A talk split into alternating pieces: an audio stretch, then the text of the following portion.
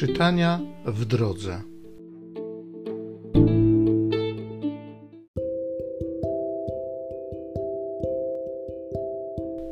Z Księgi Mądrości. Umiłujcie sprawiedliwość, sędziowie ziemscy. Myślcie o Panu właściwie i szukajcie Go w prostocie serca. Daje się bowiem znaleźć tym, co Go nie wystawiają na próbę. Objawia się takim, którym nie brak wiary w Niego. Bo przewrotne myśli oddzielają od Boga, a moc, gdy ją wystawiają na próbę, karci niemądrych. Mądrość nie wejdzie w duszę przewrotną, nie zamieszka w ciele zaprzedanym grzechowi. Święty duch karności ujdzie przed obłudą, usunie się od niemądrych myśli, wypłoszy go nadejście nieprawości. Mądrość bowiem jest duchem miłującym ludzi, ale bluźniercy z powodu jego warg nie zostawi bez kary, ponieważ Bóg świadkiem jego sumienia, prawdziwym stróżem jego serca, tym, który słyszy mowę jego języka. Albowiem Duch Pański wypełnia ziemię, ten, który ogarnia wszystko, ma znajomość mowy.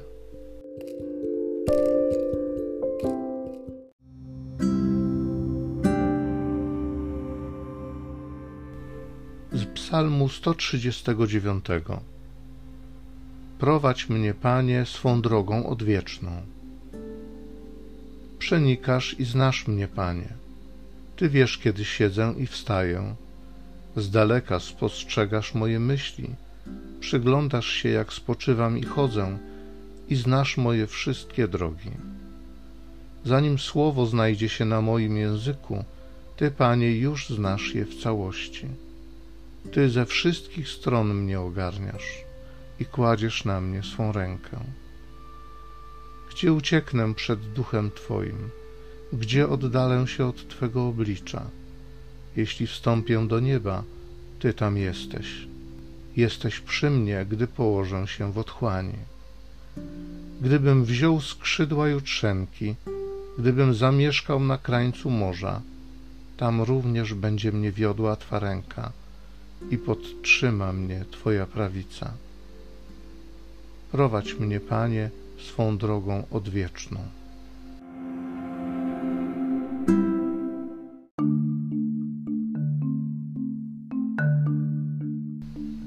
Jawicie się jako źródła światła w świecie, trzymając się mocno słowa życia.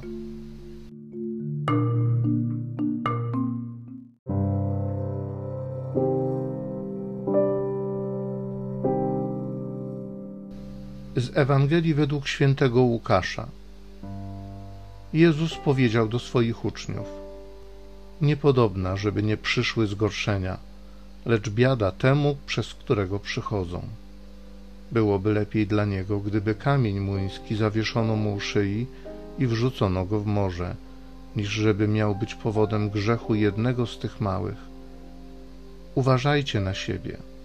Jeśli brat twój zawini, upomnij go i jeśli żałuje, przebacz mu. I jeśli by siedem razy na dzień zawinił przeciw Tobie i siedem razy zwróciłby się do Ciebie, mówiąc, żałuję tego, przebacz mu. Apostołowie prosili Pana, przymnóż nam wiary. Pan rzekł, gdybyście mieli wiarę jak ziarnko gorczycy, powiedzielibyście tej morwie, wyrwij się z korzeniem i przesadź się w morze a byłaby wam posłuszna.